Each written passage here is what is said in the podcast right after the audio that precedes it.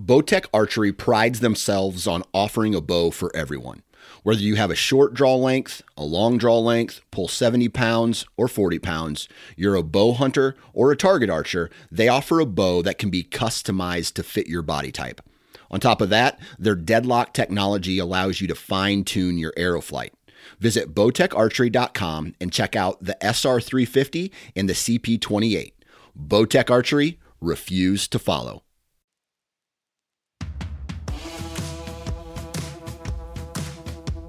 Hey, thanks for tuning in to this week's episode of the Southern Ground Hunting Podcast, where you're going to hear a valuable hunting based conversation that's tailored for us Southern folk. If you love what we do and would like to support Southern Ground Hunting, you can visit patreon.com forward slash Southern Ground Hunting, or you can click on the link in the show notes below. We'd love for you to join the Southern Ground Hunting community today. Again, that's patreon.com forward slash Southern Ground Hunting. You can also support us by leaving us a rating and review on iTunes. It helps more than you know, and we greatly appreciate it. And now, let's get to the show. All right, everybody, welcome back to the Southern Ground Hunting Podcast. We have got a big, huge group of poison oak covered, tick bitten, mosquito bitten, uh, I mean, I, I, sweated a lot. I'm sure y'all probably sweated a, a ton this weekend. We're tired. Uh, we were just talking about how we come home with all these ailments from these hunting trips, and the wife's always like, "Well, that sucks. Too bad for you, but I don't feel sorry for you. you did this to yourself." um, I don't know about you guys. That's how my wife is. Your wife ever feel sorry for you when you come back with hunting stuff, like issues after a hunting trip? Oh yeah, it's uh, I get stuck in the spare bedroom with the poison ivy. He's bringing that in the bedroom. well, it's it's one of those things, man. It's like I like I don't want to come home and complain, but at the same time, like poison ivy sucks, man. Like it's it's not a fun thing to have. Um, it is of the devil. Yeah, I, I look like an iguana right now. My skin is that of a, a reptile. Um, but anyway, we had Tennessee Velvet Hunt this weekend, so I'm joined by Taylor Philpott of Revive Outdoors, Jeremy Freeman of the Hunting Grounds, Jacob Emery of Do Three, right? That's what it's called, Do Three. right. There you go. Um, and Mr. Clay Harper of Clay Harper. Clay, Har- Clay, uh, Clay, Clay, Harper. Clay Harper 2000 on Instagram. or something like that. Is that what it is? Clay, Clay? Harper of Georgia. Clay Harper of Georgia. uh, but we had a we had a fun weekend on the on the Tennessee Velvet Hunt. I'm just going to kind of uh, everybody who's listening to this probably has already seen a picture of uh, buck that was killed by Jacob. It's a, a world class whitetail deer. Um, and this group, pretty much everybody in this group, kind of had a, a, part in it. We, we did this team hunt thing. And then also, the same night, Clay uh, killed uh, another great buck uh, just a little ways away from where the whole thing kind of went down at. And this group was kind of hunting together the whole trip. And it was just a really good time. I had a fun time. I've never really done this team hunt type thing. Um, like, that's, I've always I've hunted with other people, but never like that, where you just you kind of have a plan and you and you execute it really well. Um, but it, it was a good weekend. Uh, before we get into the actual conversation and, and maybe some of the strategy of it, uh, let me get you guys to introduce yourself. I think um, Jacob, you've been on the podcast before once, right? Yeah, I think so. One time, maybe maybe even talking about turkeys. Um, if if I'm not mistaken. But Taylor, you've been on uh, one time, also talking about turkeys, right? Um, yeah. But Jeremy and Clay, this is your first time. So uh, Taylor, we'll start with you. Uh, tell us a little bit about yourself um, and your brand and the things that you're doing. Yeah, so um, from an outdoor standpoint, I have Revive Outdoors. Uh, we are kind of a two or three part. So we have social media, YouTube, Instagram, Facebook, and then we have a ministry side where we actually guide and take people hunting. So um, guided a handful of people for turkeys this past spring, and then guided I want to say over 30 people. I have to look back at the the numbers and stats on that, but we guided a lot of people to either their first year or first buck. Um, and just a really great past year. Um, kind of founded Revive Outdoors out of depression. We lost our daughter, um, who was stillborn, and just went through a really tough season. And I just recognized that I found myself in the the woods a lot, just sometimes just sitting there. Um, you know, sometimes angry at God, sometimes enjoying what God created. And it just became something that was a gift to me. And I wanted to be able to share it with people. So 2020 Revive Outdoors was founded through all of that. COVID was going on at the same time. And then from a personal standpoint, uh, my wife and I, we've been married a long time. I think we've been together over 15 years. We have three kids uh, one on the way that no one knows about except for now everyone. What? And so Congratulations, dude. we're uh, awesome. yeah we're excited. You know, just after all the the hard times we went through, just kind of keep it on the DL. Um, but she's less than a month away, so we're excited. And Wow. then um, also have a pest control and real estate company. And so I stay pretty busy. And now I'm training to be a pilot, so I can fly to do all my hobbies and businesses and all that kind of stuff. But uh, yeah, work hard, play hard, kind of. That's awesome, man. That's great. I, I, I uh, when you told me you were going to be a pilot, and that was my kind of my first thought was like, man, if Biden gas keeps going up, Taylor's going to become a really close friend. we're going to be like, hey, bro, so uh, if I pay for your tag, would you drive me to or fly me to Kansas? Um, no, okay. So, so Jacob, uh, tell us a little bit about about yourself too. Oh man. Um, I'm 31. I've got a family uh, here. I live in uh, southern Indiana currently. Um, I have three children. Uh, as kind of goes with the the name I kind of come up with was Do3, Dad of Three Outdoors. Uh, and everybody always jokes with me, well, you know, well, if there's another one? Well, we had a little surgery to make sure that'll never happen again for me. so we're sticking with Do3. Uh, but man, I've been hunting fishing pretty much since I was eight, nine years old.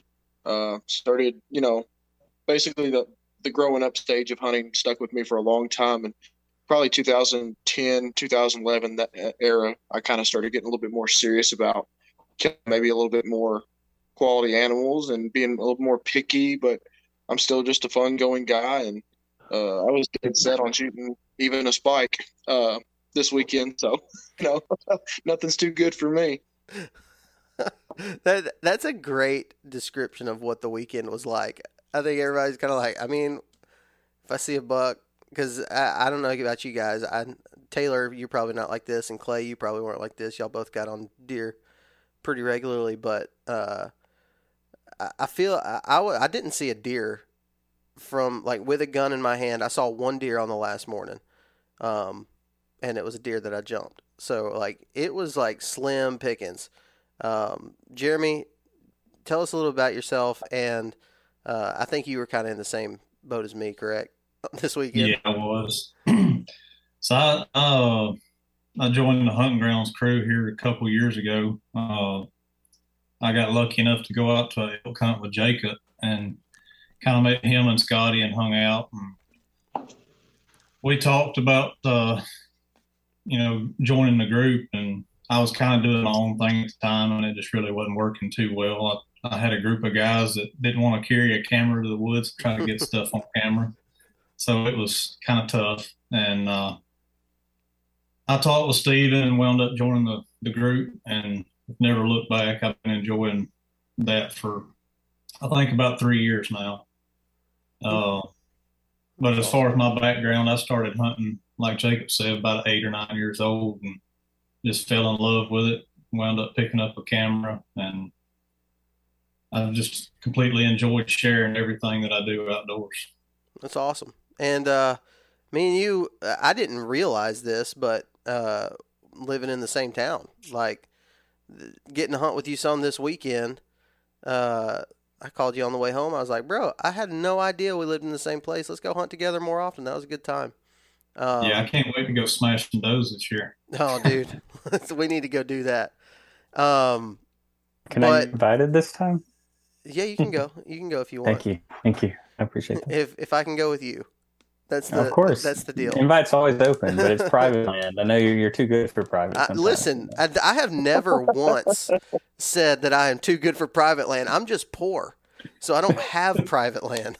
that's the that's kind of where it comes from.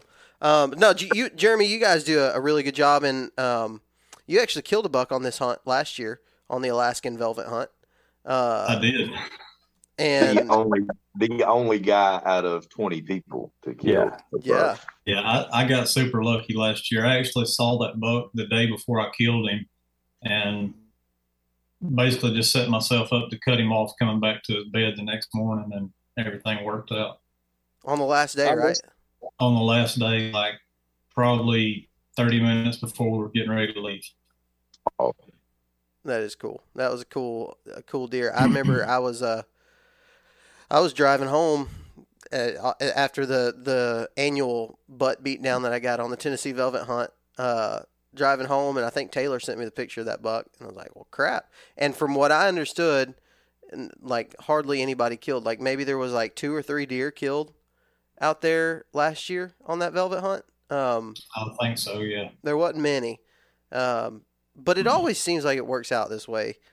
Um, Jacob shot a buck last year that we weren't able to recover, but it was the same buck that Jeremy missed just a few Four seconds times. earlier. Um, So, so actually, that afternoon, I, I can't say for sure because I didn't have a lot of time to process it. But the deer that Jeremy killed, I remember I jumped a buck up that was super tall, and I was so focused on like set my tripod up real quick and whatnot. But I missed that deer, and I I would bet my retirement that the deer Jeremy killed, I missed him going in that afternoon. So there was a lot of shots fired that day a deer that did not die. The, the next afternoon, I actually seen that deer coming from the exact same area that Jacob missed it at the day before. So it's very possible it was the same deer. yeah, yeah, because it's not a high deer density area. Um, you know, I mean, it, the the whole thing is like, it, I honestly would feel better and more confident going into like one of the places in Alabama. You know that typically you wouldn't think would have more deer than a place in T- in Tennessee, but that CWD zone that we are able to hunt during this hunt are, I mean, it's it is low deer density. It's like I saw. I think I saw one deer on the side of the road driving in and out in the dark. Like there just isn't a lot of deer in the area. Um, but kind of moving on with that, Clay, uh, you kind of were in that same boat this year. It was like you had a lot of really good opportunities this for this season's uh, velvet hunt.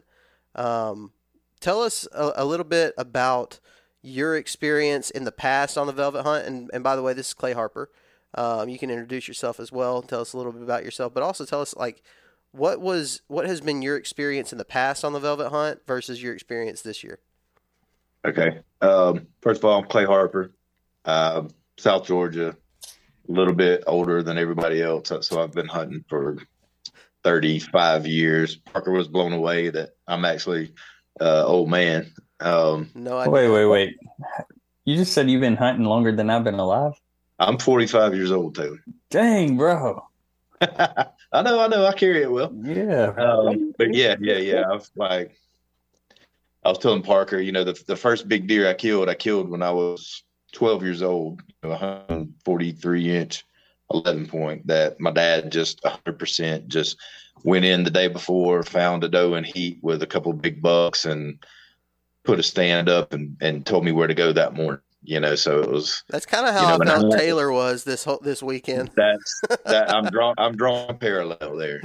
Um, Yeah. So uh, last year, the Alaskan bush hunt, velvet hunt, uh, I got my butt whooped just like everybody else did, um, and, and I'm sure Jeremy did all up until the the last hour. You know, it was it was tough.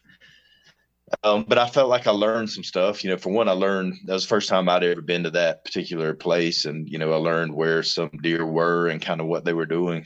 Um, and it was a total shock to you know that they weren't doing what I'm used to. Um, I I kind of found like here where I live, if there's a river bottom and there's a field, nine times out of ten, if you expect to see deer come into that field, they're coming out of that river bottom. Um, so you always kind of have a tendency to kind of push to the back of a field to set up to to catch deer coming out at last light. And what I found on this past trip was the exact opposite.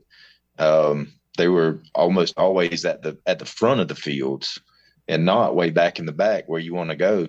And I know you and I talked about it that we kind of felt like you know, there's always that thing, well, hey, you know, deer like being right there by the access to monitor hunters or whatever. But we both kind of decided that that was the only place that there was any little bit of topography at all. They were just, they were finding these little hills and, and bed down on the hills 50, 60 yards away from the fields and right at last light, just popping out into the fields and, and vice versa. You know, in the mornings, they would be out there for like maybe 30 minutes in the morning and then as soon as the sun got up, they were gone. You know, so it's like that's what makes this hunt tough is you've got three days to do it and there's like 30 minutes to an hour in the morning and maybe an hour in the evening to like really, you know, have any kind of good odds at seeing deer movement. The rest of the time you like you might bump one or or drive around and see one that got hung out you know, in a field somewhere and just bedded down. Yeah. Um, um I I, I, I want to know Jacob. Jacob's really the only one of us that gets to hunt cropland and farmland type stuff on a more regular basis, and I, I think any of us Bama guys and Clay being from Georgia. Jacob, do you see that be the case in early season um, when you've got crops uh, where you're at in Indiana and in Kentucky? I mean, yes and no. Um, like Clay was saying, man, it's you expect so much different down there. Like, I'll be honest, I seen a doe opening morning, um, and the buck that I ended up shooting was the second deer that I'd seen. And I'm not talking like while I was in the woods. I'm talking from the time I entered Tennessee and drove around for those three and a half days. I mean, there was maybe one dead deer on the side of the road. The deer aren't there. And um, I think a lot of people get this mentality about this hunt like, I'm going to go hunt deer in August with a, a high powered rifle. This is going to be a freaking cakewalk. And I got news for you. It ain't like up in Kentucky where every single soybean field you drive by or that you can't see from the roads loaded deer. They just ain't there. So it's hard, kind of hard for me to say that, yeah, it's kind of the same back here when the, the deer numbers are just so so much higher. You know what I mean? Yeah. Um. Yeah. Just as far as as far as them, as far as them, like, uh, like one of the things that we pinpointed, I think, on this hunt is that a lot of these bucks seem to be in these drain. They they bed down during the day in the drainages, um, like in the in the tall CRP stuff surrounding the the fields. So like, it's a really hard thing to go and hunt it any other way other than sitting on the ground in tucked into a bush. You know, like yep. you go out here with a tree stand or with a saddle and hunt the woods, there's a good chance that you're not even going to be in the game. Um, is kind of what I thought. There's a few places where you could get where you could actually um, see a field well enough to, to hunt it, but not a lot. There's really not a lot of that, and but it honestly seems like it, you don't really even need to think about. Like it's hard for, especially public land guys who are used to having to go deep and go far back and get away from the the fields. Like get away from those fields. That's not where the big bucks are going to be at. But man, I, I kind of feel like it's the opposite in my experience with a lot of places with agriculture. To be honest with you, like yeah, early season deer, man, you can throw everything that you basically know about bedding and north facing slopes and all that. You can throw that out the window. It's about water close by, shade, and where they feel comfortable. And, you know, where we found these deer, some of us could have hit a rock or threw a rock and hit the road from where we just about killed them. You know what I mean? Mm-hmm. Um, they're not bedding on these, you know, it, they're normally not bedding in the topo. They're bedding in this scraggly ass like bushes they're bedding in these really like narrow tree lines. They're bedding in these drainage ditches out in the middle of fields, and most of the time they're bedding out in the middle of a bean field. Um, and that's where it gets real tough is is hunting the deer out in the middle of a 3,000 acre bean field. They're bedding in the middle of it. There's plenty of shade. you know, up underneath the bean canopy. You can't hunt out of a tree out there, and most of the time you can barely see the top of their heads. So one finding them's tough, and then getting a shot on them is almost impossible. Yeah. Well, I would I, I to could tell say- you, uh, Clay Clay proved that theory wrong when their heads are popping up. Oh man, come on. That's a that's that southern boy in them. Boy, y'all don't care about the neck shots. It's going down. And that that was a neck shot, and his head just happened to bob at the wrong time. He was bobbing when he should have been weaving. Yeah, I. Um, no, I was aiming at the throat patch, man. But yeah, I never for 15 minutes the deer was 80 yards from me, and I could see like the base of his ear and up. I mean, it was like a little bit of neck for 15 minutes and antler. Um, the deer, like what you were talking about, like where the deer bedding, the uh, the first bucks that I saw were all bedding within 150 yards of where I parked, which was 50 yards from a house. Um, and they were completely comfortable in there.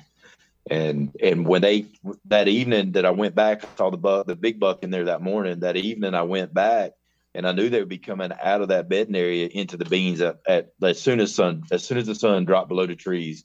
I was expecting them to come out, and that's exactly what they did. But what's funny is they came out of that tree line and they dropped down off that hill. And as soon as they got into the edge of that field, they just ran 60 or 70 yards to get out into those beans. And that just tells you just how much they, they believe those beans, are, you know, is good cover.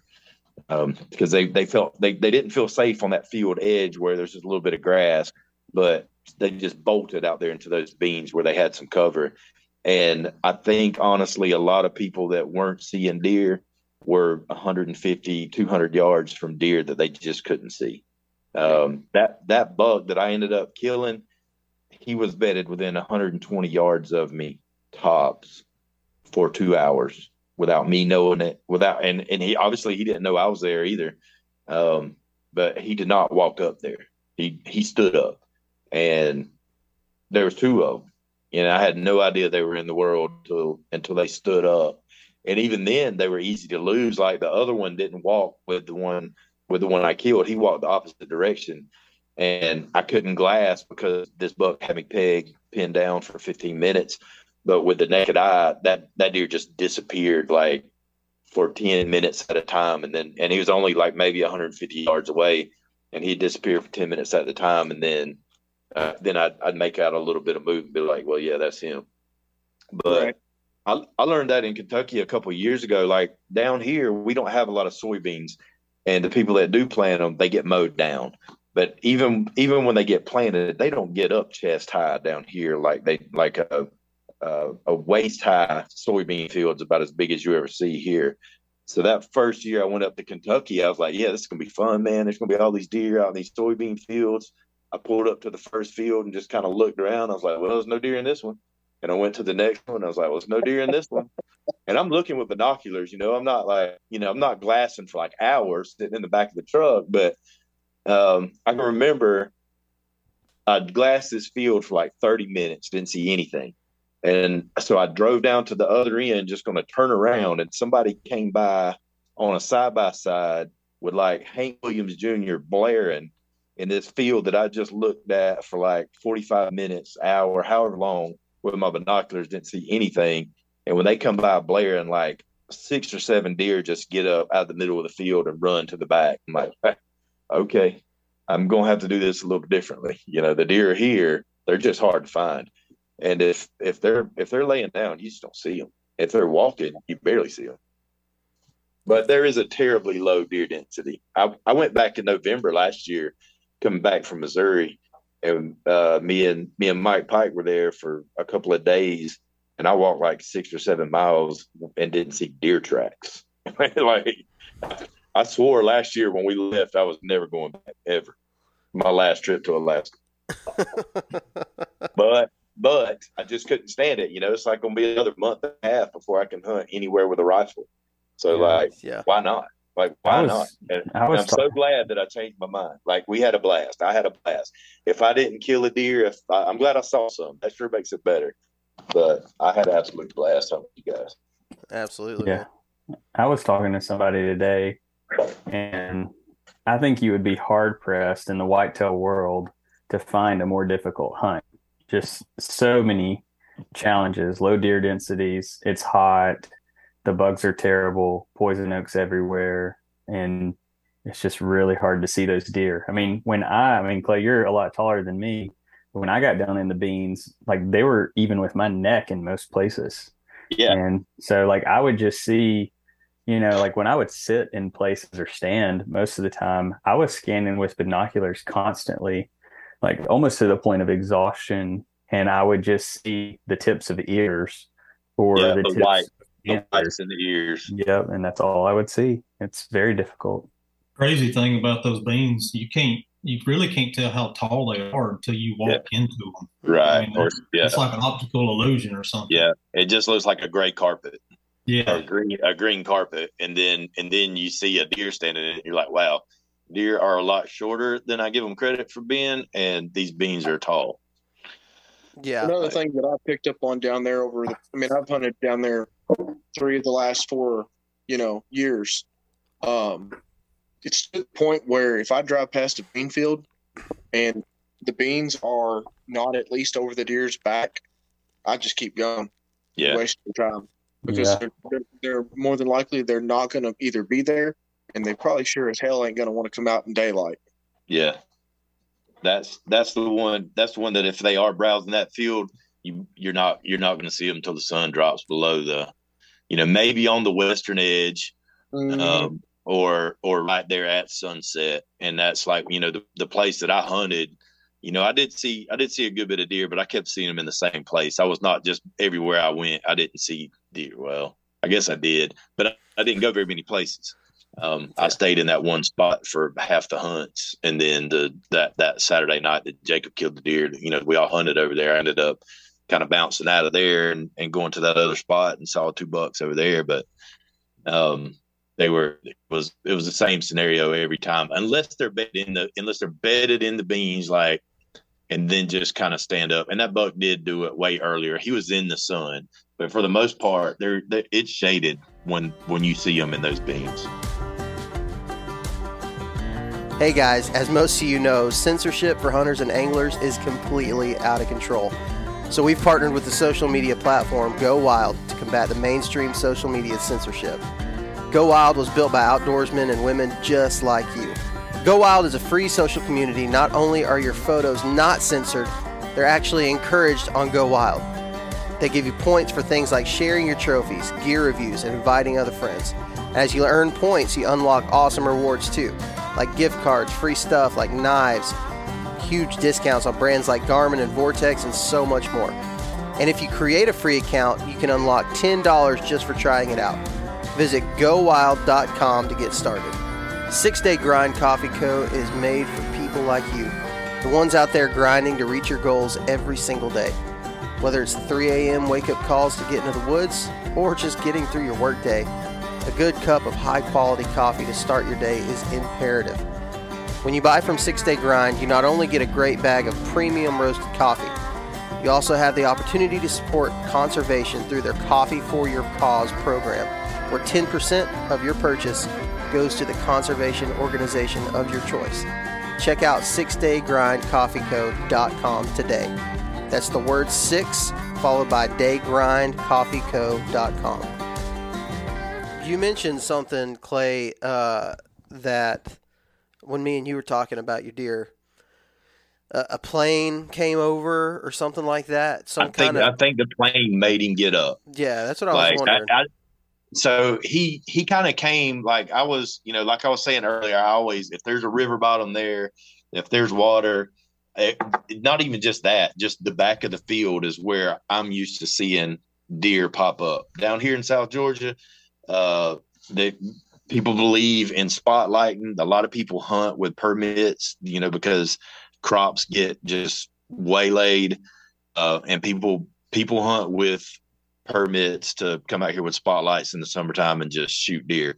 So when they come out, they come out in the back of the field, and if you pull up in a truck at 400 yards, 500 yards, and sit there for more than 30 seconds, they tear out. Like this whole glassing thing and seeing 100 60 inch bucks from the road in your truck in the middle of the day just blows my mind. Like I don't like that's, that's totally new concept to me down here. You like you'd be surprised how many how many bucks get killed that nobody ever saw.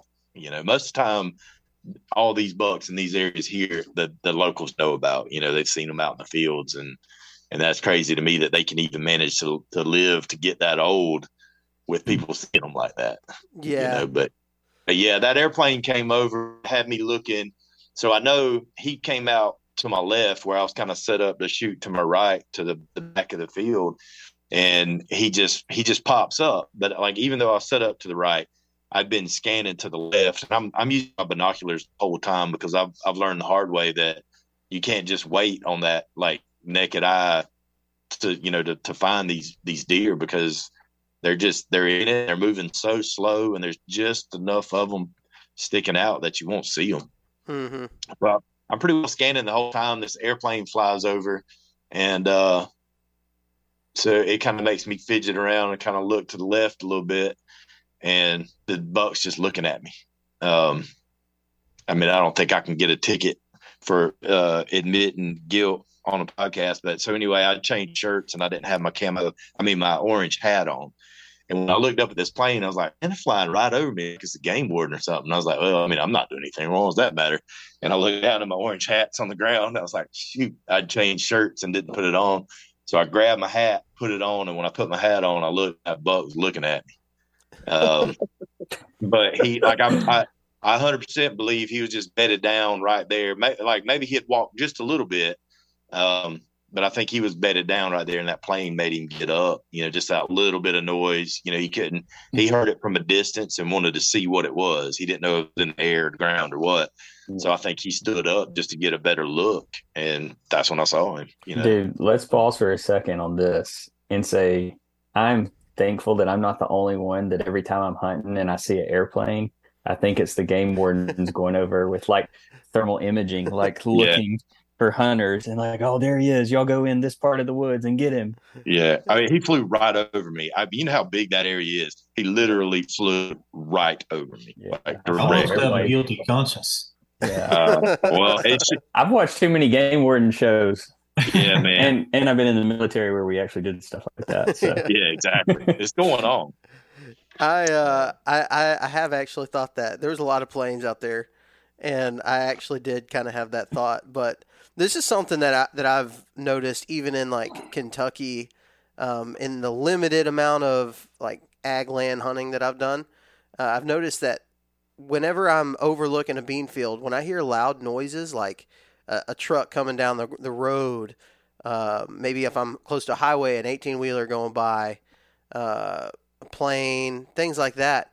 It's a really good time to be watching that field really closely, um, almost expecting there to be deer bedded down in there. Like if I go to a tall bean field, that's pretty well my expectation. Like there's probably if I see a deer in here, they're probably going to be in that field, and that's one thing to me that is a challenge in in cropland in ag land.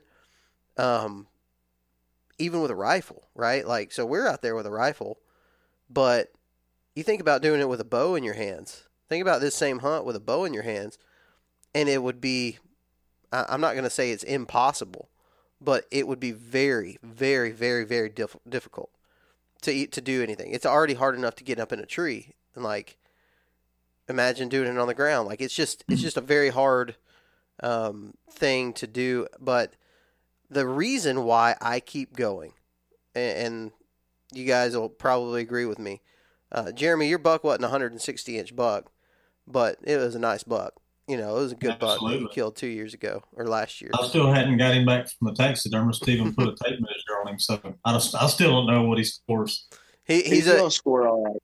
he, he's a he's he's a good deer, a cool character deer. Uh, a, bi- a, I would consider him to be a big buck. Um, I would put him in the in the big buck category. Um, I'll tell you what he scores. He scores the only buck killed amongst a whole bunch of buck killers Yeah. yeah, on a hunt. So it doesn't matter. yeah. and you Like, can't it really- get and you can't get your matter. hands around his antlers. Like the base of his antlers are so you can't get your hands around it. Yeah, I love those Tennessee deer that that the main beams just swoop way up before they even start making a rack. I see a lot of those in Tennessee, man. I love.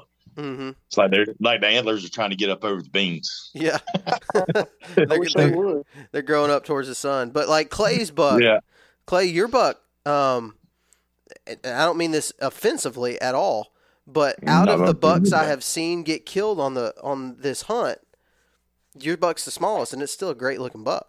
Like it's still a good Yeah. deer, and so like it's it's what keeps me going on this hunt is like, man, I mean, there's opportunity. You have an opportunity to do what Jacob did and kill a buck of a lifetime, right? Like, like it's a it's a cool opportunity. It's hard. It's sweaty. It is very difficult to get out of bed. Um, for every every day except for the first day, it is hard to get out of bed. Um, and like what you said, Clay, like you get basically an hour and a half of every day to hunt. And so yeah. the, it's the other tough. time, you uh, especially when you're going way out of town to do it. Like it, Mhm. I, you don't even see very many locals out there doing it, and I think it's just because it's, it's you know, they like, man, it's a terrible time to hunt. You know, it's like, Yeah, they ride around on their four wheelers in the middle of the field, driving circles to run all of us. Yeah. yeah, That's all. That's all they care about. yeah. So well, that's how you know there's a big buck in there, too. That's right. So, Jacob, Yes, you, sir. you you had a crappy time other than the last couple of seconds of your hunts, right? Like Yep. just a just an all around crappy time. I had a pretty crappy time. Uh, Jeremy, you had a pretty crappy time. Taylor, you got you found bucks. Clay, you found bucks. It's awesome.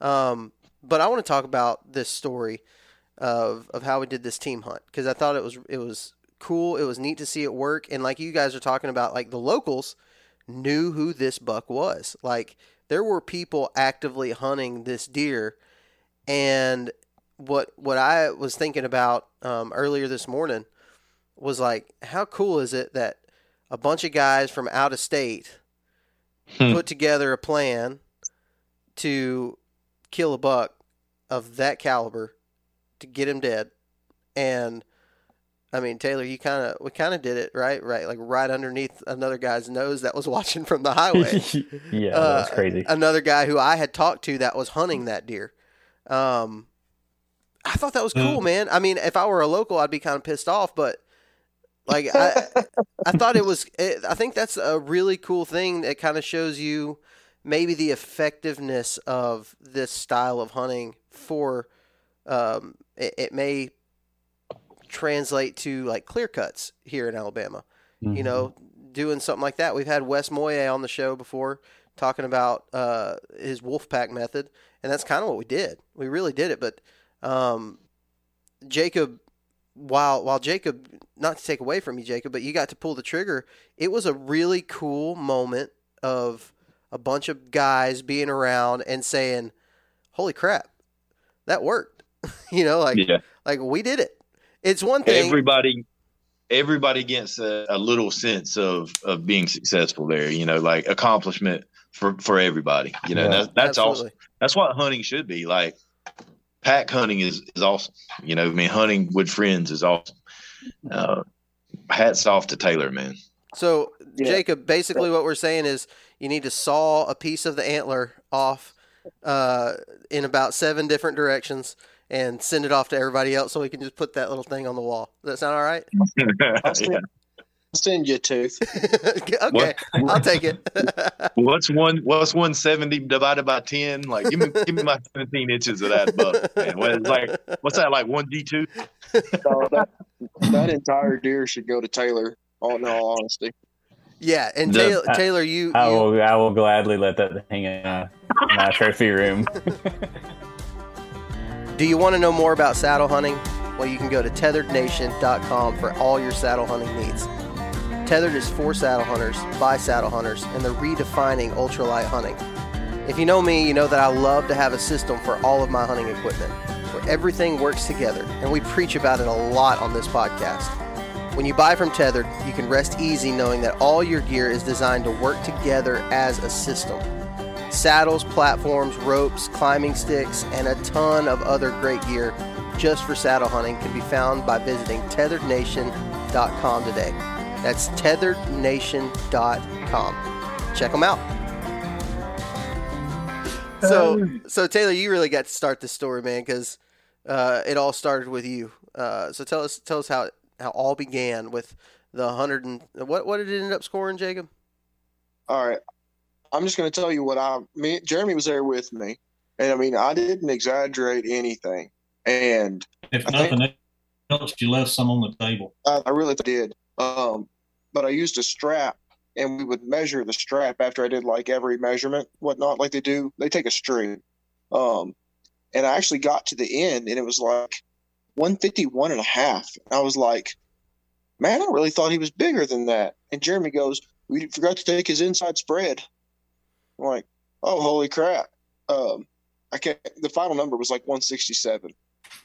167 inch giant velvet buck. I mean, I, I think you know Taylor said he's seen him, you know, that morning. He's going to get to that, but you know, he's he thought the deer was possibly in the 30s, and that just goes to show is like when you don't get a good look at these deer, you know, with the beans and the you know all the situations, who really knows how big they are till you get up to them. Yeah, absolutely. Well, I I knew he was a giant, and I just didn't want to be the guy that's like, oh, we shoot a ten point later in the day, and it's and it's a little guy, and Uh. people are like, oh, and that guy's full of it. I'm like, I remember, I can't remember. I think I told Parker, and I was You like, said 160. you told me Yeah, I told- 160. I told I told people that I was like, uh, you know, they're not gonna come back and tell me I'm an that. idiot. I did not know that. I'm sorry.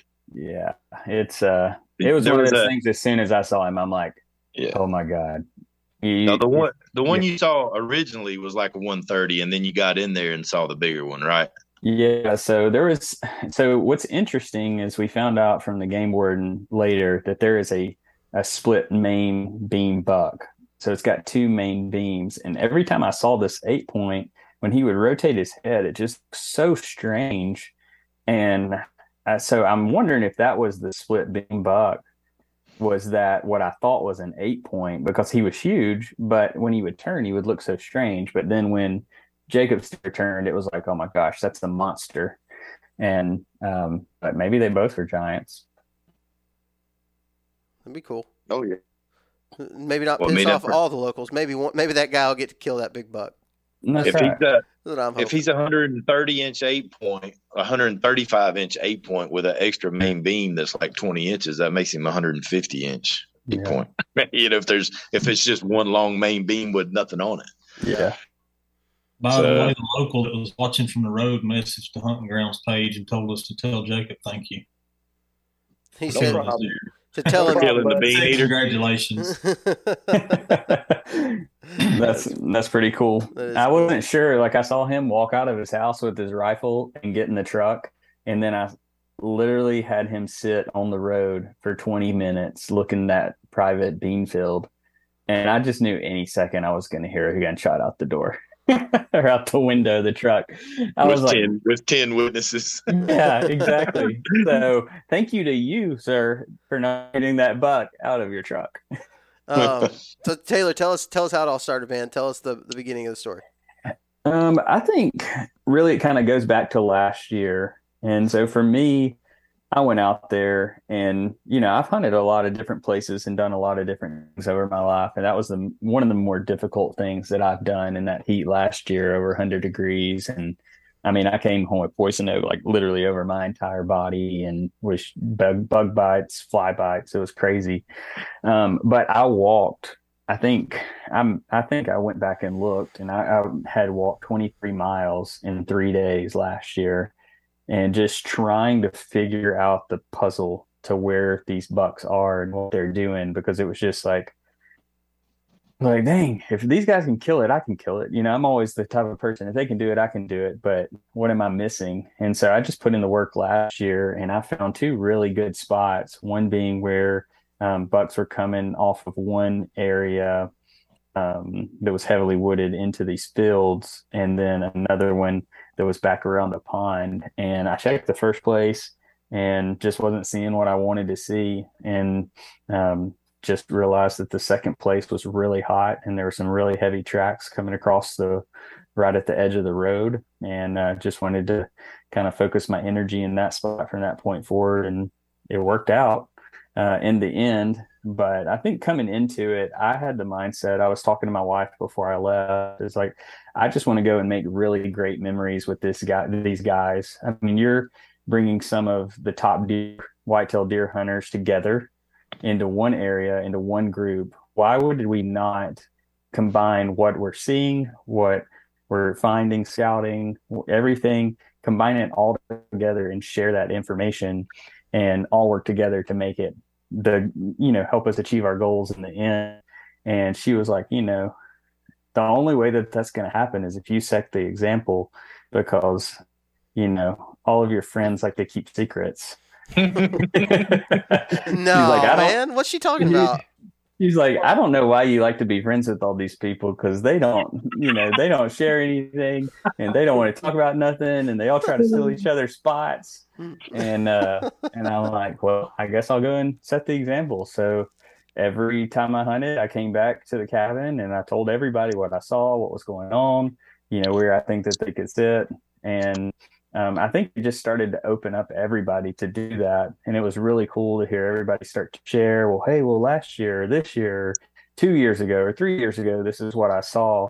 And so, yes, I know I played uh, a part in this, but it was really an overall team effort of everybody being willing to play their part and share their intel and us all come together and show some humility at the end of the day. I think in this this hunting community that we're in that a lot of people listen to these type of podcasts and um, are in the hunting world the mobile hunting especially it's very individualized. It's all look at me and you know like i'm the best deer hunter ever and oh i've killed this many bucks and you know it was just really cool to see a bunch of guys who killed a lot of quality deer come together and say like let's just try to make this happen. Like i would rather go home without a tag being punched and have my friend tag something. Like that was just the motto of everybody of like let's just get a buck or two or three or four whatever on the ground and make it happen. And um, going to the specifics of this hunt um, i after dinner on friday night decided like i'm going to drive down to this spot and just see if i can just figure out something like just from the road like i catch a glimpse of a buck didn't see anything and then I went back to the cabin and I'm like kind of like upset, like not really knowing what to do for the next morning or where I'm going to hunt. And I just remember I just prayed like, you know, God, like just give me a sign. Like if we're all supposed to come together and we're supposed to do this, and I know that you, you know, want to bless this hunt, like just show me what we're supposed to do. And um, the next morning, a group of bachelor bucks crossed the road right in front of where I'm going to park and go down into the beans. And it's like an hour before daylight. So I'm just like, well, I guess I'm going to sit here on the road and see if they're still out in that bean field. So at daybreak, I was scanning with my binoculars, and they were there 60 to 80 yards away from me the entire time. And it took me 25 minutes after legal light to see them. Like that's how crazy hard it was. And I was elevated. The road was elevated very high above the beans, and I still looking down into them. Took forever. And then once I found them, I would see tips of antlers and then they would go down. And I think they were maybe following the drainage or maybe the beans were just that high. And I kind of figured, okay, they're going this direction. I'm going to go around this other side and try to cut them off. Well, I get over there and I was there for about an hour and I'm like, man, I'm not seeing anything. I don't feel comfortable being here. I feel like I'm going to bust them out if I go any further. And then who knows where they will be. And so I'm like, you know what? I'm going to back out. I'm going to go and I'm going to tell everybody, and we're going to come up with a plan to go and kill one of these bucks. You know, obviously the biggest one is what we ended up getting, which is awesome. But I just wanted one of them to die, if not all of them. I would have been okay if we tagged out five. That'd been sweet but it was really cool. Like as I started sharing information and we're trying to get cell service, and everybody's like, "Oh, well, you know, Jeremy's like, hey, use my phone to text them and figure this out." And then finally, we're like, "Okay, we'll meet here at four, and then we'll get a game plan together." And like Parker, you know, you and Jacob wanted to sit at the same exact spot in the tree line, and I'm like, like y'all are both y'all are both really you're you're putting me in an uncomfortable situation because I knew the buck was probably bedded in that tree line. And I'm like trying to politely tell you, like, hey, let's not sit there. Let's kind of back out. And so it was kind of so, cool to like in, in in my defense, you had said uh, that you thought they were bedded in the grass, and so I'm looking at that field and thinking, well, that edge is not in the grass at all. Um, and so like I think that I think that was like maybe like the the part that we didn't know. We didn't know exactly. We were looking at the map and saying, like, from what we've seen, where would these deer be bedded at?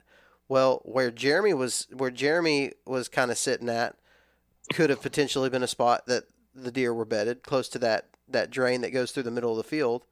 Um, where I ended up being at in the grass, like in the that tall CRP grass, it was like, well, they could be better there. And then the and then there's like the I feel like that buck specifically was bedded in the spot that that seemed like the least likely for what the rest of the deer were doing, right? Like yeah, actually in the the taller trees. right. and I Um, think through the miscommunication of like text messaging and phone calls not going through and all Yeah. of that, that I thought I or maybe I told somebody and not told everybody, but like that when I went into that specific tree line, it was like, oh my gosh, these bucks are like hanging out right here. Like there were mm-hmm. body imprints everywhere. There were licking branches all over the place. Like every soybean was eaten to the ground. Like there was, you know, droppings on the ground. I mean, it was mm-hmm. just like the oasis. And I'm like, man, but I thought they went further out and maybe they J hooked back in, or maybe they went and got water and came back in later in the day. Good But chance of that. Yeah, I kind of wondered. I kind of wondered just because of the way the buck actually came out on you, if when we all surrounded, if he didn't make some type of real sneaky move um, yeah. to And get to get to that private field. Yep. Yeah, there's really no way to sneak in. I mean, it was Nuh-uh. it No. was, it was an orange army march. Yeah, and like we, you, you think about it, like we're all surrounded, and the wind's going to be blowing one direction. like somebody's going to get winded in that in that whole situation, no matter which way which way the wind's blowing. Somebody with what we were doing was going to get winded, and so it was like it was almost like a. In my head, it's like a surgical procedure, right? Like we're trying to make sure, like when I got to my spot, I knew the wind was not super good in my favor for the night, but for my access, it was pretty well in my favor. Like, like it was, I, I could, I could go fairly quickly because the wind was in my face pretty much the whole time from the direction I went. Now, once I climbed up, then the wind kind of shifted and went out of my favor. But, um, but it was like in my head, I'm thinking while I'm walking, like you need to get there fast. You need to get get where you're going quick because as these other guys are approaching, I might miss him because they Yeah. might wind bump him my direction. Um, so I'm trying to get into a spot quickly. Uh, and so like the whole thing, I think it's really cool, like a, a military background that you have.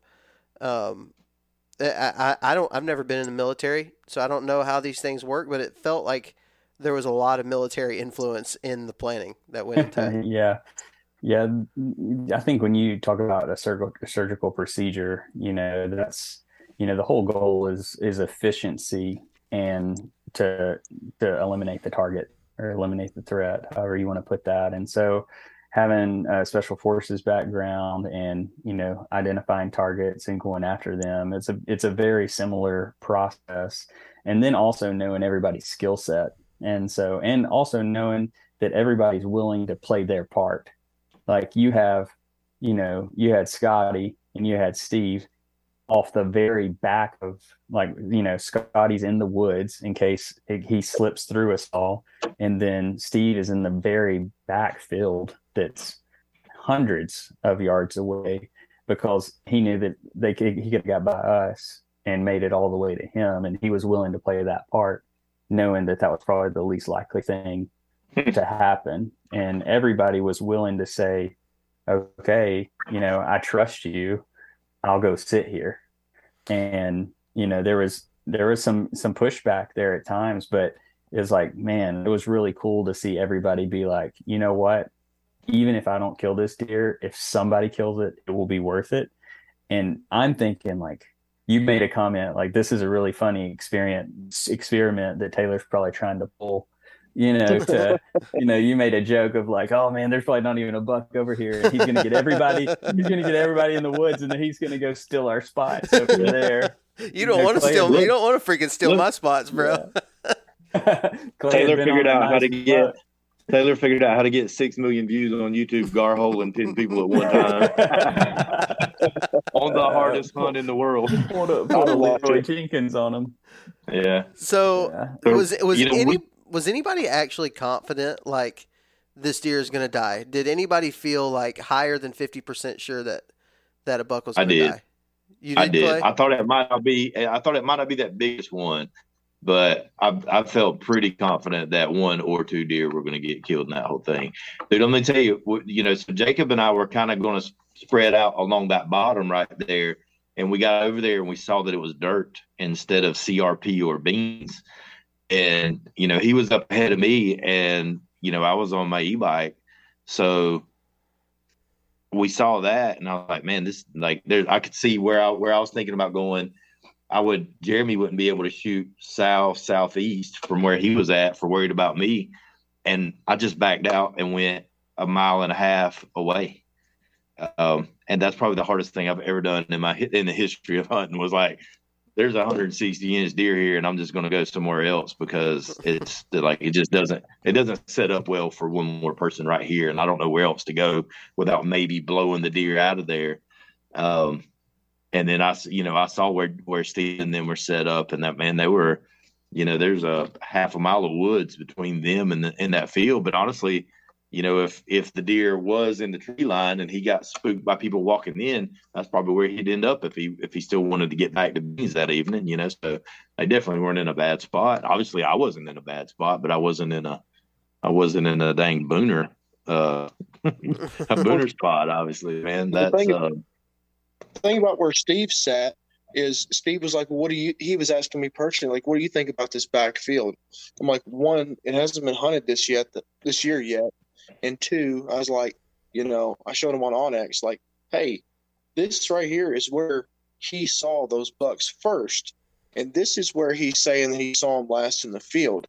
That's like 700 yards difference. If you Right. take if you take from where he saw them last to where you're sitting, 700 yards, Steve. I was like, and it's nothing for them deer to get up and walk that in the middle of the day, as silly as that sounds, because most of the time, morning time, early season, them bucks are going to feed, feed, feed, feed, feed. They're going to lay down somewhere close to water. They're going to get that drink of water. It, it ain't got to be out of a pond. It ain't got to be out of a creek. It could be out of a, a hollowed out stump. They're going to get that drink of water. They're going to pick that perfect time to, you know, kind of slide back in where they want to be when they want to start feeding that afternoon. So, you know, mm. that's the thing, man. Is any one of us could have been in the money spot. It was just, a, just a giant dice roll, you know. Yeah, mm-hmm. absolutely. Jacob, what, what really was your cool. thought? Go ahead, Taylor. I said, I think it's really cool. Like Clay, like, you know, you took the route of humility and immaturity in that situation of like realizing this would not put everyone else in a prime position and you backed out and went somewhere else. And like, yeah, good- it, dude, it was bare dirt. We got over there, and that CRP had been uh, like mowed and disked over. It was just like bare dirt, and I'm right. like, I, I know Jacob didn't want to sit and, and look over bare dirt, and neither did I. I mean, that was our cover too. You know, like Right. my thoughts were to to, to kind of get as far east, like basically that drainage that runs north to south right there, and kind of set up right there. But then when you got to looking, there was like where where Jeremy was set up. I mean, that's half of his shooting lane right there, you know, and and um, uh, it just it, it didn't like we didn't know where the deer were, so definitely didn't want to Yeah. push in any farther. And I felt like the I felt like that part of that. I feel like the only thing that wasn't covered good was that that field to the northeast. Like Taylor, you could have like you could have seen the deer, but they could have been 400, 500 yards from you if they were over there closer to you know like north of I would have dropped her. It's okay. Yeah yeah that's true too. I mean like I, um, but I, is it's just so hard to do that in the beans. Like if they're in those beans, you're looking at just ahead. that's You kind of got to you kind of got to guess. Like Yep. Mhm. I it's, think what's it's crazy. Like even when you see them, you just don't have a broad. Like that deer I shot was broadside at less than hundred yards for 15 minutes, and I had no shot. yeah. That's crazy to think in just a field. Like no trees, no nothing. Yeah, Like I could have guessed. I could have guessed where his vitals were, but who wants to do that? Yeah. I think what's cool is like it's the goodness of God that like you took the re- the way that you took and you made the decision that you made, and then he still pushed. You know, you still got a buck in front of you, and you got to Yeah, one. absolutely, absolutely. but let's don't downplay it, Taylor. the The big thing is that you saw a monster buck, a buck of a lifetime, where most people would like, oh my god, like where's Taylor? Where's Taylor? I mean, nobody's seen Taylor. Yeah, he's over there hiding because he saw a monster buck. No one anybody knew where it's at. Like people, like best friends, get in fights over hunting spots where they don't even know if there's any big deer there or not. They're just in the same lease, and somebody wants to hunt the same spot, and they like get in fist fights. Yeah. You know, we we we got all these. You know, I know you guys are a big part of several different, you know, Facebook pages that are supposed to be like hunting communities where where hunters come together and and try to help novice hunters become better hunters. Try to give people good advice. You know, people share their pictures, and it's like become ninety percent trolls, like people who just have nothing but hate in their hearts. Like it, it makes me sick, man like people just downing other people for no reason, not wanting to share hunting information. Like, and the fact that you see like probably the one of the biggest bucks, maybe if not the biggest buck you've ever seen at hundred yards with the opportunity to shoot it, and the first thing you do is group text everybody and say, "Hey guys, I got a 160 inch deer over here. We need to meet up at four o'clock and game plan how somebody's going to shoot this thing today." Hats off, bro. That's like that's just that nobody does that. Yeah, Nobody Jake, does that. Jacob. I think like- one of the things you said was when Taylor left to go get his truck, or to go no to go call the game warden. Taylor leaves, and Jacob, you turn to everybody and you go, "There's like one out of a hundred people maybe that would do that." it's like minutes Hell after yeah, you found that buck. Uh, Hell yeah. So anyway, I don't want to I don't want to take too much more time, but we've still got a lot of the story left. I want to know, Jacob. Jacob, how confident were you uh, that that something was going to happen? No, not you, but for anybody. For anybody, I thought, honest to God, I thought there was probably no way that somebody wasn't, you know, punching a primer that night. Um, especially Jeremy, because I mean, he's a shooting fool. I mean, he just has to see him. no, Just like to sling lead down range. that's right. They make him bullets while you sleep. What'd you say? Uh, What'd you say in that one video? You were like, uh, "I shot at him to get him to stop," and I was like, "Okay, all right." Hoping to hit him, but Most people go- Most people say Matt, and Jeremy's like, "I just shoot, just shoot at him." I, I actually got a text message like five minutes before Jacob shot that deer. There's not any deer that exist in Alaska. With Alaska. Yeah.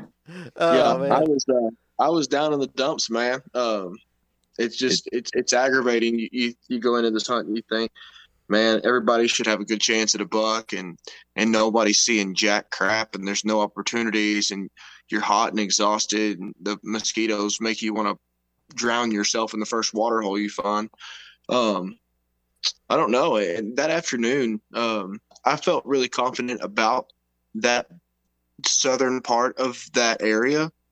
Um, but like Clay said, once you know, me, Scotty, and Ace, we took off walking, and um, I'm not sure what I'm sure Clay was just getting his stuff together, but I figured he was going to catch up or whatnot. And once I got to that corner, um, and it hit me like, "Where's the CRP? Like this isn't good."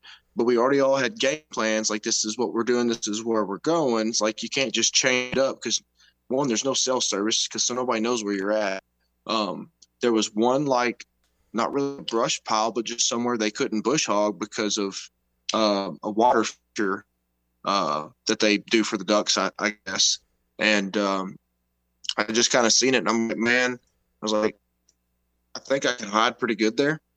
Um, along with there's enough shrubbery that I'm going to be out of the sun. So, I mean, it was the most relaxed, comfortable set I had all year. I had my, I had signal on my phone, so I could burn my phone battery down. That way, I didn't get it on camera. I had uh, some cold drinks. Uh, I had my tripod set up. I could lay back. I, I mean, I was in the shade. I mean, it was perfect. And um, I don't know. I, I, Did you I find really a buck bed in there? That seems No. like a great spot for a buck to bed down. Yeah. It's, You it had looks everything there's a but- buck bed in there now because I've been laying down half that hunt. You had everything but my fan in there. I know. That I know. sweet. All right, so so a little bit of confidence. I felt confident that somebody was going to shoot something. I didn't know how we could surround an area like we did and somebody not shoot anything. And the swamp that I walked through, I found plenty of deer sign to lead me to believe that there's there's deer around there.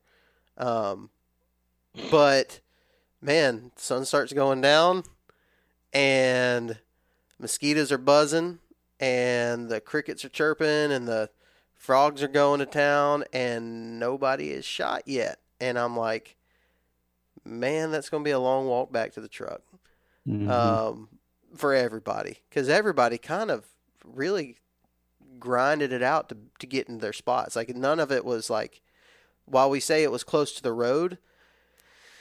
Taylor, I believe the the spot that you um, that you were in may have been the only spot that was like a, a quote unquote easy walk. Uh, because, Yeah, because we were maybe one 150, yeah 150 yards. Well, I walked on the road about 300 yards and then went into the field Uh-huh. 150. So so I mean it was a it was tough to get back to the areas that we were in and stuff. So Taylor, um, from that point, you know, we're all sitting there. Jacob sending text messages about the lack of deer. Um, what was going on in your tree? Because I know you had a little more excitement than that. Yeah, so for me, I was sitting, you know, looking, you know, across was 465 yards. So I had already tried to calculate the ballistics in my head if I'm standing up and all this stuff I got to shoot. And I'm like, oh my gosh, if they come out that tree line, that's going to be a shot. And I haven't sh- practiced shooting over 200 yards in a long time. So I was like, man, I think I can pull it off, but I'm not sure. I just hope he comes out down this tree line. Well, Parker, I would say about the time that you probably were getting in the woods, I heard a deer blow twice. I heard it once about from where you were, and then heard another time, like right down the tree line from me. And I was directly in the middle of this tree line. So I went 150 yards in and I had 150 yards to go because I knew the wind was blowing directly to where I thought they were bedding. And so I thought that the probably the person with the best odds given the wind and I had already committed to my spot was probably Jeremy. That's who I thought was going to probably kill the buck based off if they followed the exact line in that they came out. You know, when I saw him that morning, I thought Jeremy was going to have the best odds, and I'm like, man, this guy's going to tag a buck back to back years. I'm like, man, I can't awesome. get that lucky.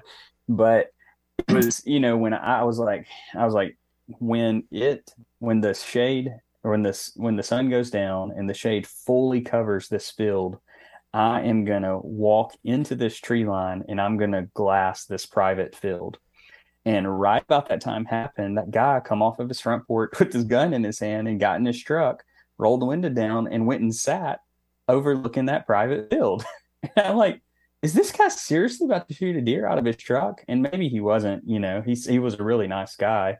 Um, and, you know, but it just didn't look good on his behalf. and so he sits there for like 10 minutes and it's getting dark and getting dark. And I'm just kind of getting nervous. Like, man, I'm, I was planning to make a move, but now it's like he's there. Well, about that time, he heard his truck go into drive and he pulled up. And when he pulled up, I knew he pulled up to where I was parked because I heard the, you know, the limbs and stuff crunching that he would have to drive over. And I'm like, okay, I'm to just go glass this private field now because I don't have a fear of getting shot by a guy off the road. And so I go and look in the tree line and I'm like looking at onX. I'm like, okay, this is as far as I can go. And I put my binoculars up and I'm like, holy moly, there's that buck. And so everybody has that moment where a buck's 60 yards broadside and you're like, oh, I could just pull my gun up and shoot it. But the problem was is it was about 20 yards into the beans on private.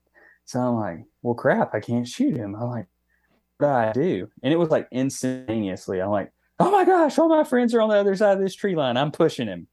And so I started like shaking a limb and he looked up and then he went back to feeding.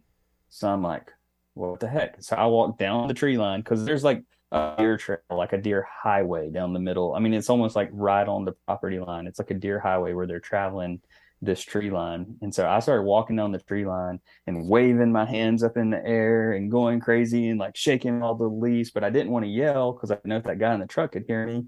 And if the deer was running towards the road and not back towards all my friends, I was like, I don't want him to shoot.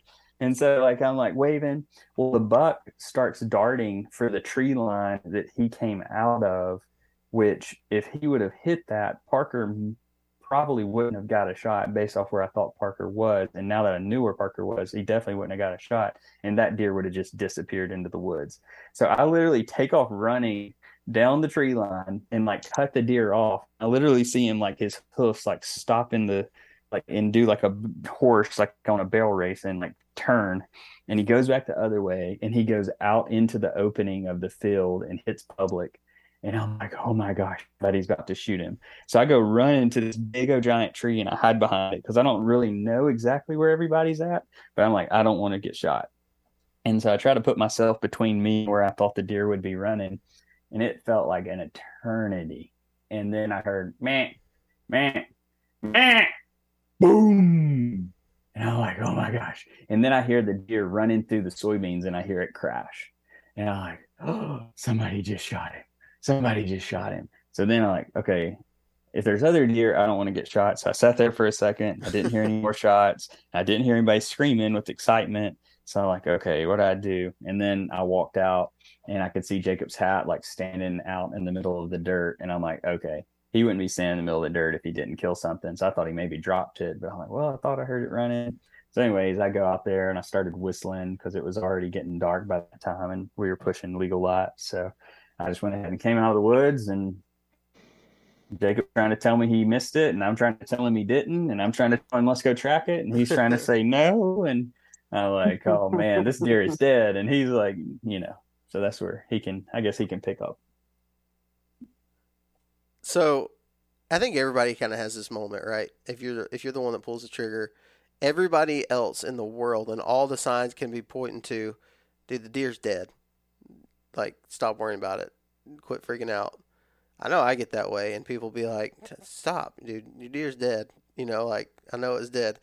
Jacob's in that boat right here, except for Jacob's in the spot where it's a uh, a lifetime deer, uh, a booner, and he's like, "Freaking screw this crap up! What the heck?" Um, how were you? Were you like in like cry mode yet, Jacob, or were you still just not hundred percent sure? No, I, didn't even. I didn't get excited because I didn't confident in the shot at all. Um, I'm left-handed shooter, and I set my tripod up for me to take a shot, either straight in front of me or off to the right. And like Taylor said, you know, he pushed that deer onto the public bean field. And what amazes me is, I mean, I was pretty alert, but I was still kind of like, fiddle farting around. Like I'm just ready to pack my stuff up and go home and see my family. I am so sick of this hunt. You know, this is depressing that, you know, we thought we had it in the bag and it, it still didn't happen. And uh, that buck had made it 130 yards through those soybeans, probably moving pretty quickly. And I'd never seen him until he got to the edge. And I seen just a flicker of his tail or his ear. I'm not sure. But when I like stared at it super hard, the second like I focused on it, I was like, okay, it's, it's a deer for sure. But what is it? He blended in with the beans real well. He took off on that dead sprint, and I was hollering at him before I even had turned my gun. First, Matt, whatever, was just getting his attention. Grabbed the gun, clicked the safety off, hollered at him again, and the third time I did it, I finally set my eye on the scope which was on 20 times Zoom, where I had been screwing around looking at crap all afternoon. um, and I don't know if it's a God thing or what, but like most time you want it on like what eight, six, whatever pyre, and then you're going to zoom it in. Them crosshairs were dead nuts on that buck's shoulder. Like, I mean, I mean, it could not have been more. I would have moved it, and I remember reaching over with my right hand, and I was like, I was like, what do I do with my hands? I don't know what to do. I've never pulled the trigger on this side before. And uh, I was like, please God, just let me hit him. And I barely even had my shoulder on the gun and uh, squeezed it off and he took off. And that was like my first like red flag. Like I just shot this deer at 100 yards with 308, and he didn't drop. So I, I put another round in it, and I'm following him in the scope, and he's kind of bounding through the beans. But he was more running than anything. And I remember looking through the scope, like just for a split second. I'm, I'm ready to shoot again because they don't go down. Like I get nervous, like I missed or I didn't make a good shot. Put another piece of lead in him, and like every time he would bound, like I could see Jeremy and Wendell's hat in between his tines, and I'm like, oh my god! I was like, if I missed him, he's gone because I can't shoot again. Uh, so I put my gun down and I thought, like Taylor said, it's almost the end of legal light. I need to at least get out there and and see if I hit him. And I searched around for a minute. I just, I was like, no. I was like, man, I, I don't know. I, I think I really whipped this shot. I was like, I just missed. I didn't know how big the deer was. I had no idea. I was my scope was zoomed in so much at 100 yards that I couldn't even see his head. just knew. I knew it was a buck. Um, ended up finding really good blood out there on the dirt, and we waited for uh, who got over there first was Jeremy and was it Jeremy and, and Wendell or was it Scotty and Nace? Me and Wendell got over there first. Yeah. Okay. Yeah, so we waited on them and we waited on Scotty and Nace to get there.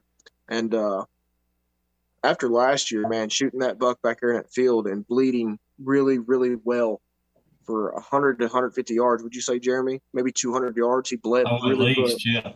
I mean, it, I thought the deer was dead, um, and we never found that deer, uh, even with a dog, uh, and that was kind of disheartening. Uh, so I don't get my hopes up until like my pants are getting soaked with blood, or I watched him fall down, and uh, we got everybody over there, and it was a pretty easy blood trail, and sure enough, there he laid in the beans, and when you pulled his antlers up out of the beans, it was like a holy crap, did I really just kill this kind of moment. What a I think deal. everybody that was standing there had that same moment. yeah, it was a. I don't know. I, emotions rolled in. I, I didn't get as worked up as I thought I would, uh, losing my granddad and whatnot. Uh, but man, I was I was pumped to say the least. Uh, just very thankful that um, any of us had that opportunity to kill that deer and being the one to pull the trigger. I almost felt guilty, honest to God, that uh, I got to kill that deer because you know Scotty he's been down there three years in a row and he's never had his safety off. He's never even seen a buck. Stephen the same way. Um, and I get to hunt ag. I get to hunt Kentucky. I killed um, a pretty decent deer down there in Tennessee in Velvet. Uh, the first year you could hunt public. And then uh, I buck back in 2011. And of course, this one right here is my biggest deer of all time by quite a few inches. That's awesome, man. Uh, velvet buck on the hardest hunt anybody ever hunts. So that's Yeah. awesome. And I know, I know, I know without a shadow of a freaking doubt, there's somebody listening to being like, them bunch of pansies, they got a rifle in their hands hunting bean fields. There ain't no way it's as hard as blah, blah, Yeah. blah, blah, blah, whatever. I am Well, I think we're you. all pretty hardcore bow hunters, aren't we? I mean, yeah, Yeah. it, Yeah. this is a hard no shame hunt. picking up a rifle for that one. No, and and I'll tell you, I, get that way about a week before that hunt starts. I'm like, oh, this is gonna be awesome. When I'm sighting Yeah. my gun, I'm like, all I got to do is get 200 yards away. That's all I've got to do, man. And and you get there and you're and you're and you're you're just you get there and you're like, man, you walk in that first morning and then you walk and then you walk and and then you walk some more and you're still not seeing tracks and you're still not seeing sign and you're like, but I've got a rifle in my hand, you know, like all he's got to do is just run out in front of me at 200 yards. We'll be all right. And it it doesn't happen. Like it literally just it, it it's crazy because it looks like such good deer habitat. Um, anywhere you got crops, I, I kind of really feel way. like it used to be. It probably used to be amazing, and I honestly believe, you know, four years ago when me and Jacob Myers went down there, you seen deer in a lot of the fields. hmm You really did. It was plumb full of them, and whether it's this disease that are knocking them out, or Tennessee Wildlife Resource Agency turning everybody loose on shoot as many does as you can, and every two does you shoot, you get another buck tag, and now you can kill three bucks in the CWD zone. There's eventually going to become a point where it's not worth going, and I mean that. Like there will be time that I I, I don't want to go. hmm I don't want to drive five hours down there to hunt in the heat. Um, and and see maybe one deer in three days if you're lucky. Yeah, That's just my input. yeah, man. Well, that was my hunt. I thought that was last year, really. Yeah, that was that's Yeah. been all three years that I've hunted it, pretty much. Yeah. But you know what the crazy thing is on the Tennessee Velvet hunt, I have been within 100 to 150 yards of a 160 inch di- deer dying, and I've been two out of three years I have seen a 160 inch deer die. So, like that, that's enough to keep somebody going back, right? Like That's a, that's a great opportunity, man. like I mean, that's I hunt Kentucky every year, and I have never been around somebody killing a 160 inch buck. Uh, but on this hunt, I have, you know, and, and we've talked about we've talked about it a little bit while we were there, the, kind of the the idea of like there's so much food around these agricultural areas. There's so Yep. much food. The deer density is low. There's not a big competition for food, and so the bucks that you do find are pretty solid deer. You know what I mean? Like I, I have not seen a a small deer get killed on the Tennessee Velvet Hunt. Um, the, every deer has been, you know, from a decent deer to freaking world class deer, and I think that's uh, it's a cool opportunity, not for the faint of heart. And you see people. I, I feel like in the last two years, there's been less people. Um, like there's less people this year than there were last year, By a and long shot. And it's not because people are people are like i'm not freaking doing that again i'm not going out there and doing that not one more time it's in my demoralizing, man. yeah it is it's Yeah. a it's a hard way to start your season whenever Yeah. you're you haven't seen any deer it's a very difficult one like i'm going in to kentucky next week um, for a week with like this much confidence like where i had this much confidence a week ago now i'm like eh, i kind of freaking suck. You know like um, you just get that feeling. It's easy for us to get there get to those points with deer hunting but man i think the thing that always it comes back to for me and probably for a lot of you guys um, is like if i don't go that is a surefire way of saying i'm not going to kill one That's right. you just kind of got to keep that grit. You got to keep that determination, keep the fire and the hunger. Um, and I and I tell people every time, you know, I always I get poison ivy real bad. I'm covered in it right now. I got all over my eyes and my arms, and um, you go on these early season hunts, and they're just tough. But man, we all know this. If you keep going, eventually it's gonna the stars are gonna align, right? Like if you if if you give yourself the opportunity, it'll happen. It'll happen. Absolutely, it'll happen.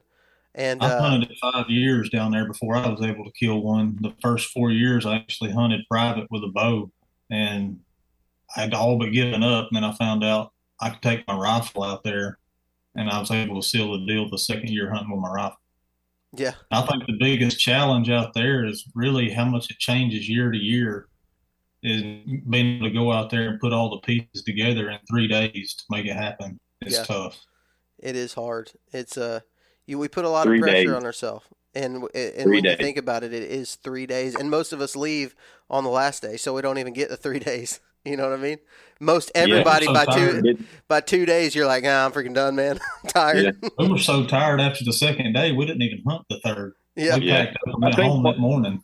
I think Parker's the only one that hunted the third day, and and he slept in his truck till seven o'clock. Yeah, Dude. he got a good nap in. Dude, let me tell you, we we worked hard getting that deer out, I guess, or whatever, and uh, and Clay uh, add to that. Clay likes to talk at night specifically, um, and So uh, I like to talk anytime. yeah.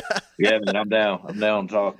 So I didn't sleep. I was like, you know what? If I go to bed right here on this bed, I am going to sleep until ten o'clock. So I'm going to drive to the gate, sleep uncomfortably in my truck, and but I'll be able to wake up in time to hunt. Bro, I, I got to the gate at three o'clock, laid down. I didn't wake up. My butt didn't wake until seven seven twenty in the morning, and I was like, well, I, dude, I woke up so freaking mad at myself. I was like, this is this is dumb, and I, I packed my bags and went home. Uh, That's what you get for going to my spot. yeah, that's what it was. Uh, my uh, it was uh, yours and Clay's and mine, and I think Steven was going to go there that morning, right, until he slept in. Uh, Um, yeah, I think, I think so. it's like that's why I told Clay out here.